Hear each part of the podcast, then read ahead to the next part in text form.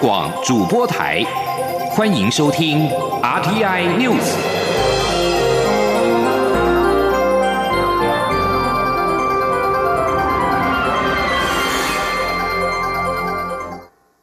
各位好，我是主播王玉伟，欢迎收听这节央广主播台提供给您的 RTI News。今天是二零二零年十二月十五号，新闻首先带您关注国际焦点。美国纽约州护理师林赛在十四号成为美国接种武汉肺炎疫苗 （COVID-19） 的第一人，象征美国的对抗疫情工作到了重要的转折点。他表示，施打疫苗之后觉得安心多了。美国总统川普随后发推文向美国和全世界道贺。林赛在长岛犹太医疗中心担任危重症护理师。他接种了一剂辉瑞药厂与德国 B N T 公司合作研发的 COVID-19 疫苗，过程通过电视转播。纽约州是美国疫情爆发初期的重灾区。州长古默赞扬林赛率先接种疫苗，并表示希望这能够让他和其他的前线医护人员有安全感。美国在昨天将辉瑞提供的首批两百九十万剂疫苗运送到各地的配送中心，距离出现第一个病例约十一个月。美国国民兵表示，全美有共有二十多个州和领地的行政首长计划借助国民兵来配送疫苗。而根据约翰霍普金斯大学十四号统计，美国感染 COVID-19 而死亡的人数已经超过三万名，确诊病例数总数则达到一千六百三十八万多人。而在其他各地的疫情及防疫措施方面，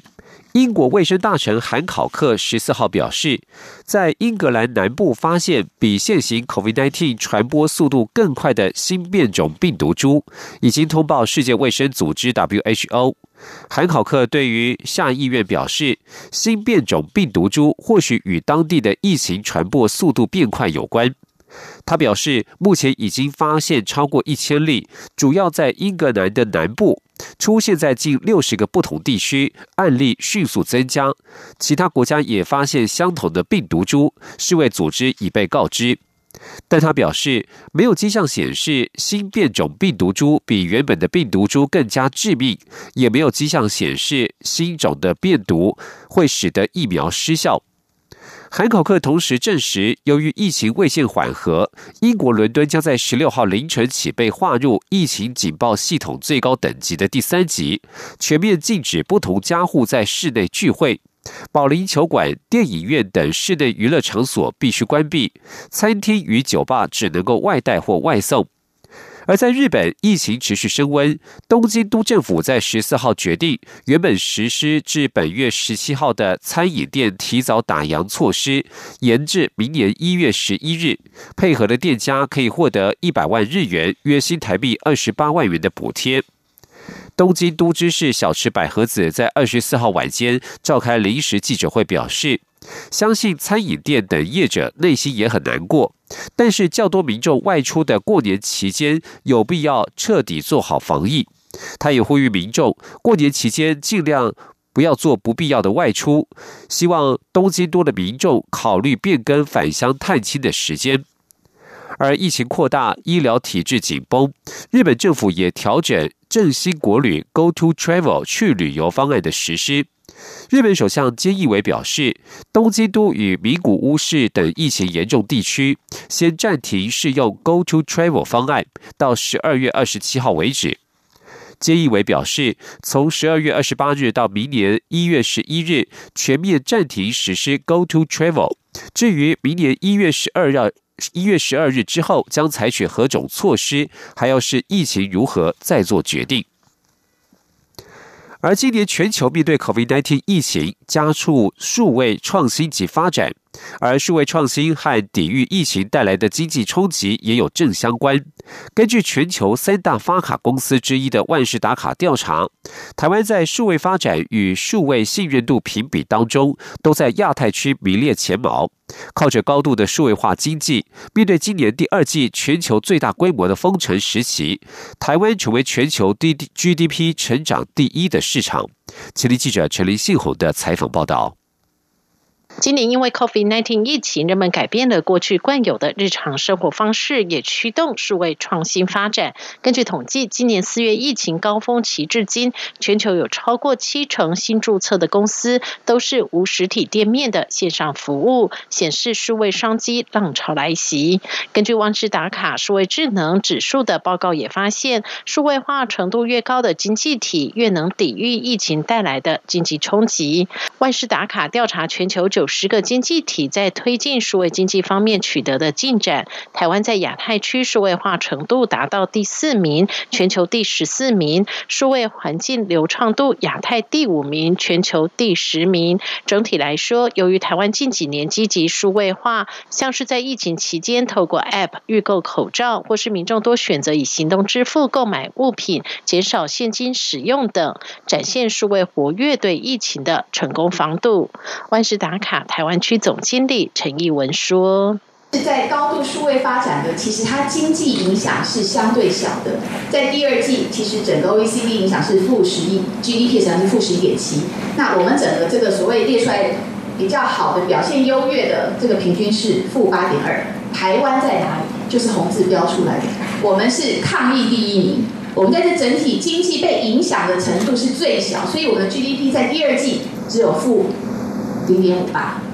所以这个导致所谓数位化很进步、很活跃的一个这个状态，其实你在抗疫的效果或抗疫的结果是相对好的。疫情也改变民众的支付方式。根据万事达卡的二零二一经济洞察报告，有百分之五十的亚太区受访者表示自己比以往减少现金使用，且有百分之八十的受访者表示会持续使用新形态的支付方式。这份报告同时也预测，将有二到三成因疫情转向网购的消费者，二零二一年甚至更长远的未来会呈现永久的行为转变。中央广播电台记者陈林信宏报道：台湾与美国共同参与妇女生计债券计划，凸显两国全球区域伙伴关系。行政院政务委员邓振中十四号表示，这项计划是台美在新南向地区合作的示范案例。除了协助弱势妇女建立永续生计，东南亚地区还有许多环保建设急需大量的投资。台美之间未来有许多合作计划正在酝酿当中。请听记者王维婷的采访报道。为了促进新南向地区妇女的经济赋权，外交部国合会和美国国际开发金融公司共同为妇女生计债券计划提供信用强化，结合公司部门资源，以合理的利息贷款给有需要的妇女，协助他们维持家计。国合会秘书长向田义表示，妇女生计债券计划第三期共募集两千七百七十万美金，国合会出资三百万美金参加。此计划预期能够协助新南向地区约十七点五万到十八万名的妇女取得银行贷款，提升当地妇女生计。向田义表示，目前尚无国内私部门参与这项债券，希望能够透过这样的机会，让国内私部门知道有这项债券发行。未来也不排除邀请负责发行的新加坡社会效益投资公司来台推广。向田义说。所以我们讲的这个两千七百七十万是第三期募得的，它实际上第一期有八百五十，第二期有一千两百万，所以到目前为止当然还不到一点五亿，他们整个规模大概预计希望能够达到那个规模。就是我们国会是三百万的贷款，我们是以贷款的方式参与，因为我们国内本身是就我们国内参与，到目前为止了解应该是没有其他的私部门参与，那所以我们也希望借由国会的参与，让其他知道有这个机会可以参加这个参加这个债券的这个购买。政务委员邓振中表示，台美之前签署了台美经济繁荣伙伴对话备忘录和基础建设融资及市场建立合作架构，两国这次共同参与妇女生计债券计划，就是最好的示范案例，也凸显台美紧密的全球区域伙伴关系，且符合政府新南向政策的目的。邓振中表示，台湾跟美国在新南向地区还有其他合作案正在评估中，例如东。东南亚国家有许多环保建设需要大量投资，透过先前签署的两项架构和协议，建立合作机制。未来有许多合作案正在酝酿中。中央广播电台记者王威婷采访报道。继续关心财经消息。受到疫情影响，全球航空业至今还没有复苏的迹象。交通部长林佳龙今在十四号透露，继今年三月首度针对航空业寄出新台币五百亿元的纾困融资贷款专案之后。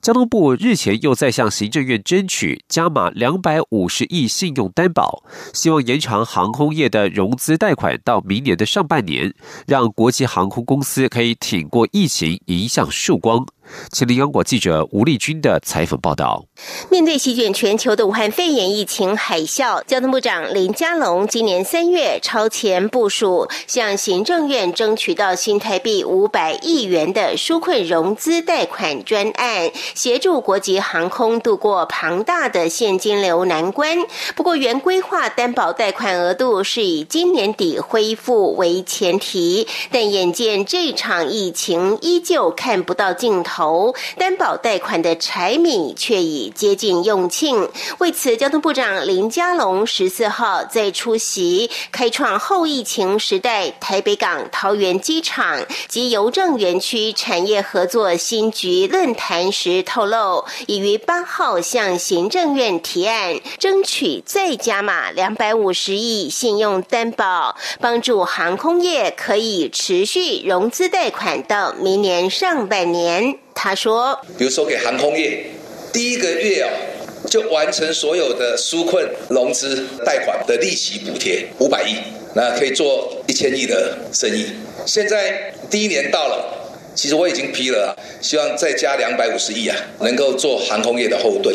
林佳龙指出，由于国际航空仍持续亏损中，目前这项提案正由行政院进行整体评估中，后续只要行政院核定，即可由业者提出申请，并通过交通部及中小企业信用保证基金的审查。即可向相关银行申请贷款，只是交通部只帮忙信用担保，利息仍由业者自行负担。至于加码的经费，将跨部会统筹，包括调整之前纾困预算未用完的科目，或交通部所属基金。此外，原本用在航空业的五百亿纾困融资贷款专案规定，补贴期间的融通贷款需优先支应员工。薪资，否则将收回补贴。不过，林佳龙表示，相关的薪资补贴已告一段落，并不在这次加码的方案中。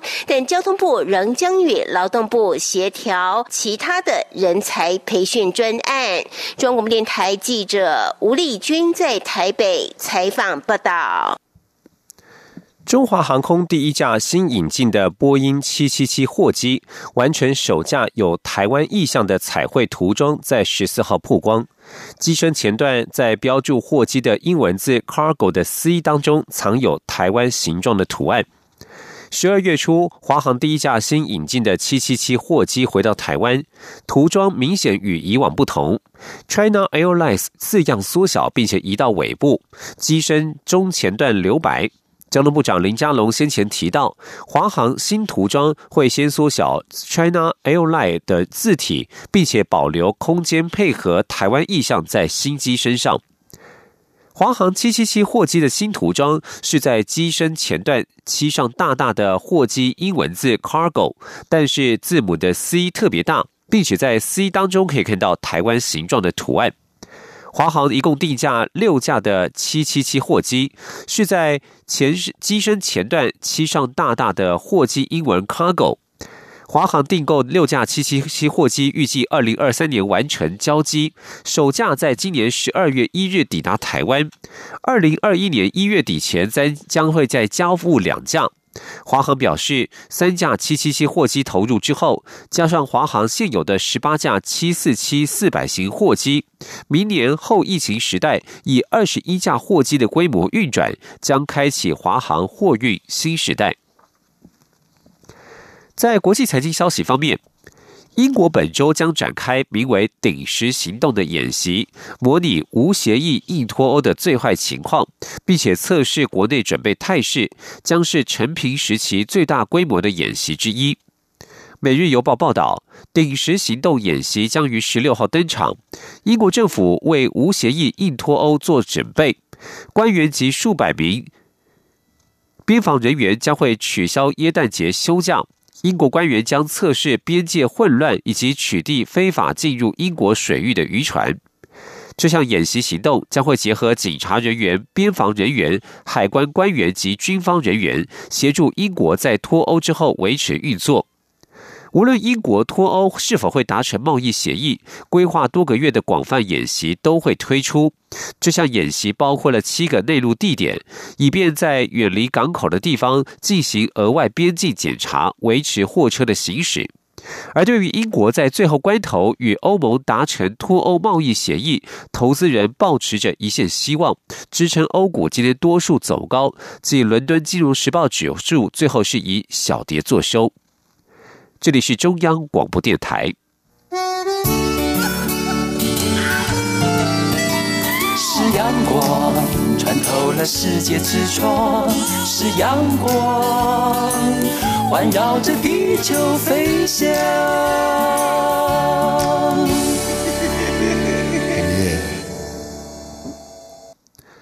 各位好，我是主播王玉伟，现在时间是上午的六点四十六分，欢迎继续收听新闻。针对网络上流传这本政府根本没有向 CPTPP 提出正式申请的说法，外交部发言人在十四号再次强调，根据 CPTPP 跨太平洋伙伴全面进步协定的入会程序，新会员国必须先与所有的会员国完成非正式资商，取得共识后，才能够正式递件申请。政府正在进行相关的程序，一旦完成，就会正式递件申请入会。因此，外交部除了要澄清网络流传的说法与事实不符之外，也期盼各界能够团结一致，共同对外争取最大国家利益。请听记者王兆坤的采访报道。跨太平洋伙伴协定在二零一七年美国退出后，改名跨太平洋伙伴全面进步协定。十一个成员国于二零一八年三月完成协定签署。接着于二零一八年十二月生效。目前有墨西哥、日本、新加坡、澳洲、纽西兰、加拿大、越南等七国完成国内批准程序，秘鲁、智利、汶莱、马来西亚等四国尚未完成。CPTPP 于二零一九年初的第一次部长级执行委员会对外公布其加入程序，新成员的加入仍以共识决定。有意申请的经济体需向存放国提交正式入会申请，并建议事先与各成员国进行非正式互动，争取各国支持。外交部发言人欧江安说：“新会员国必须先跟所有的会员国要完成非正式的资商，取得共识之后，才能够正式的向 CPTPP 来递件提出申请。CPTPP 的执委会在接获申请文件之后，将成立工作小组。”进行实质的讨论跟审核。根据上述入会程序，台湾争取加入正处于与十一个成员国进行非正式磋商程序的阶段。欧江安说：“目前各会员国都已经很清楚的了解台湾方面争取入会的决心，还有我们要采取的步骤，他们的态度都相当的正面。在一旦完成跟所有的会员国的非正式咨商程序之后，我方会依据程序来正式的递件申请入会。”欧江安强调，台湾加入 CPTPP 对于国家的经济发展至关重要，且与相关会员国可建立互惠互利的经贸合作机会。由衷希望各界人士齐心同力，并除成见，团结一致，对外共同争取最大的国家利益。中央广播电台记者王兆坤台北采访报道。今年新台币汇率持续走强，工商协进会理事长林柏峰在十四号点名，以美元报价的电子工具机、纺织受新台币强升的影响很大，而且汇率事关企业投资环境，是产业供应链重组的关键问题。呼吁台湾央行在考量不被美国列为汇率操纵国的同时，也要慎重考虑企业的生存，在两者之间取得平衡。前的央广记者谢佳欣的采访报道。工商协进会十四号举行里监事联席会议，理事长林柏峰针对政府施政提出五大建言。首先是新台币近期汇率不断强升，新台币对美元汇价冲破二十八点五元，创下二十三年来新高。这对用美元报价的电子、工具机、纺织等产业影响很大。且汇率事关企业投资环境，可能引发生产投资移转，是产业链重组的关键议题。林柏峰强调，企业受汇兑损失是雪上加霜，呼吁政府务必稳定汇率，慎重考虑企业的生存空间。他说：“那我们的竞争对手，比如说是韩国、大陆，也都有升值，但是我们还要考虑到马来西亚跟泰国，它是没有像台湾升值这么多，所以这一方面我同时要思考。那我们建议央行应该慎重来考虑，但是我们也不敢是想当做汇率操纵国。但是我想，台湾企业的生存呢，也一定要慎重来考虑。”林柏峰也提到，为避免受区域全面经济伙伴协定 （RCEP） 影响的产业外移，造成国内产业失衡，政府应积极洽签自由贸易协定 （FTA），并签署或更新投资保障、租税等协定。另外，台美关系持续朝正向发展，政府也应以台湾经济发展及人民利益优先，加速与美方洽签双边贸易协定 （BTA）。林柏峰还说，全球武汉肺炎 （COVID-19） 疫苗研发陆续报佳音，政府除了对外采购疫苗以外，也应提供资源，鼓励国内厂商继续研发国产疫苗，以确保疫苗的自主性。此外，工商界也期盼政府提出方案来协助企业以合理的价格取得适当的工业用地。中央广播电台记者谢嘉欣采访报道。继续要关注的是台湾的网络政策。中天新闻转战网络之后，传出国家通讯传播委员会 NCC 有意让数位通讯传播法修正后卷土重来。国民党立委批评 NCC 重启数位通传法的时间点可疑，扩权管制网络言论是不可原谅的威权复辟。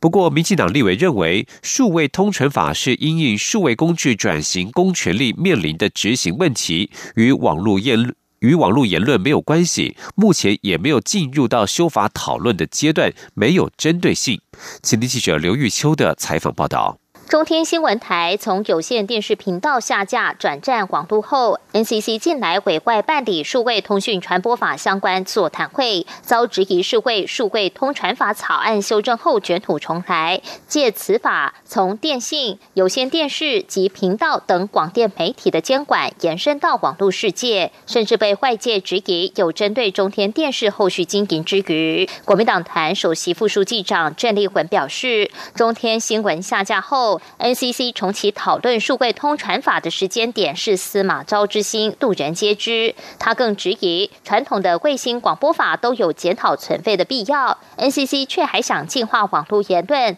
在民主国家不可原谅。未来讨论立法时绝对会严审。那我觉得连原本的广电法都应该要重新的去检讨。那更何况还要去扩权，然后到去管理或管制，呃，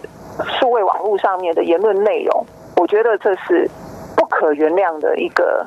威权复辟的心态。民进党立委刘世芳则说，近来各界对数位发展部的成立多有讨论。他所提的数位通传法，是为了确保所有数位通讯转型过程能否上轨道，公权力要如何执行等各种样态的应应，与管制网络言论没有关系。况且，数位通传法未来的主管机关是否为 NCC 还不一定，与两年前所讨论的数位通传法内容不同，绝对没有针对性。那这个工具你怎么样？爬出这个工具里面，在公民机关或包括界面整理的时候，你有什么样的公权力可以执行跟不执行？是讨论这些范围，跟里面的言论完全不一样。更何况公听会根本没有任何呃强制力，至至少数位通讯传播法在立法院还没有变成是主要要讨论的范围。对于数位通传法是否真有重启讨论的必要？时代力量立委邱显志持正面态度，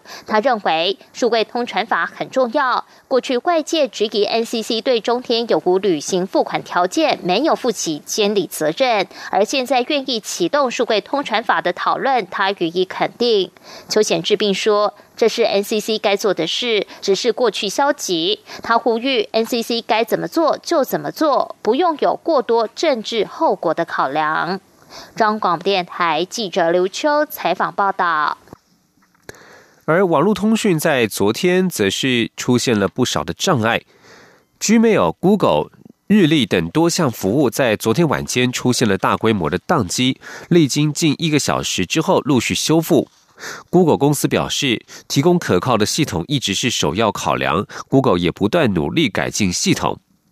Google Workspace 状态资讯主页显示，包括了 Gmail、Google 地图、Google 云端硬碟、Google 日历、Google 试算表等多达二十五项服务，在昨天晚间七点五十五分开始发生异常，至昨晚八点五十二分，已为受到影响的大多数使用者解决问题，并持续为其他受影响的使用者恢复服务。而影音平台 YouTube 原本也无法显示内容，现在已经可以正常浏览。而 Google 官方并没有说明造成这一次大规模宕机的原因以及影响范围。关注一文消息。尝试以不同面貌展现文物特色。国立故宫博物院这一次以文物拟人化的方式，请到了徐若瑄、张荣荣、李国义、刘冠廷、钟凯勋等十位明星，演出迷你剧集《故事公寓》。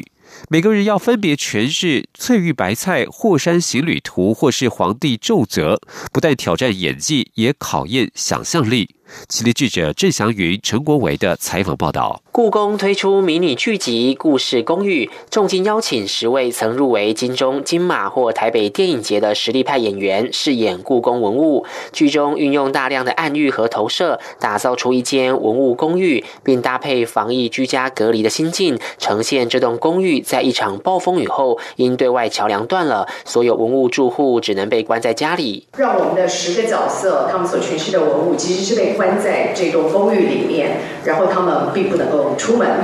然后我们还从这个文物本身的历史的典故以及它的特色，延伸出这样十个非常奇幻、脑洞大开的故事。故事公寓卡斯坚强，有徐若瑄、张荣荣、李国义、刘冠廷、张钧甯、庄凯勋、连于涵、吴念轩、林鹤轩以及瑞玛席丹。其中，徐若瑄饰演庐山高大玩王美梗，李国义要以厨师的角色诠释翠玉白菜，而且要一镜到底煮出三道料理，让他光排练就花了快八小时。给自己蛮大压力的，然后自己也亲自去试做了那些菜。我这次饰演在里面饰演是一个厨师，有点接近疯狂，讲话语速非常的快。我记得那天彩排了非常非常久，那我自己也很期待成果出来会怎么样。那我觉得比较难的是，我戴着那个 VR 的眼镜，眼镜，但其实拍的时候是完全黑的，什么都看不到。那导演要我从房间的那个角落跳到那个角落，撞不到，而且是要是要用跑的。哇，我那个那那一场戏比较困难一点。张荣荣剧中饰演灰桃佳彩侍女勇，在五分钟的影片就展现五套服装上演变装秀，还上网找钟丽缇、张敏和黎姿揣摩妩媚的感觉。在戏里面，这个侍女勇其实是一个比较妩媚一点的形象，这样子。那这跟我平常的形象有一点不大一样，所以我就去找了很多七八零年代的女星，看她们怎么走路啊，怎么转身啊，然后呃自己对镜子有稍微练习一下。故事公寓全剧十集，每集约五分钟。十二月二十号晚上九点，将在八大综合台播出全集。公视则安排在明年春节期间，二月八号起，每天下午五点播出一集。故宫希望透过充满创意的影片，让文物生活化，更加贴近大众。中央广播电台记者郑祥云、陈国伟台北采访报道。国际消息。美国总统大选各州选举人今天开始投票，将正式选出民主党籍候选人拜登为美国下一任总统，并在实际上终止现任总统川普将选举结果翻盘的意图。目前，乔治亚州十六张选举人票已经投给拜登，证实拜登拿下该州的选举胜利。川普及其盟友曾企图阻止乔治亚等其他四个已经败选的决战州选举人在今天投票，不过联邦最高法院十一号已经驳回由德州提出的这项诉讼案。亚利桑那州十一张选举人票也已经投给拜登。先前州内共和党员曾经质疑人口最多的马里科帕郡计票作业，指其违反州法，但是遭到法官驳回。此外，川普在威斯康星州所提出的选举无效诉讼，今天也在威州最高法院受挫，法院认定拜登在威州胜选有效。以上新闻由王玉伟编辑播报，这里是中央广播电台台湾之音。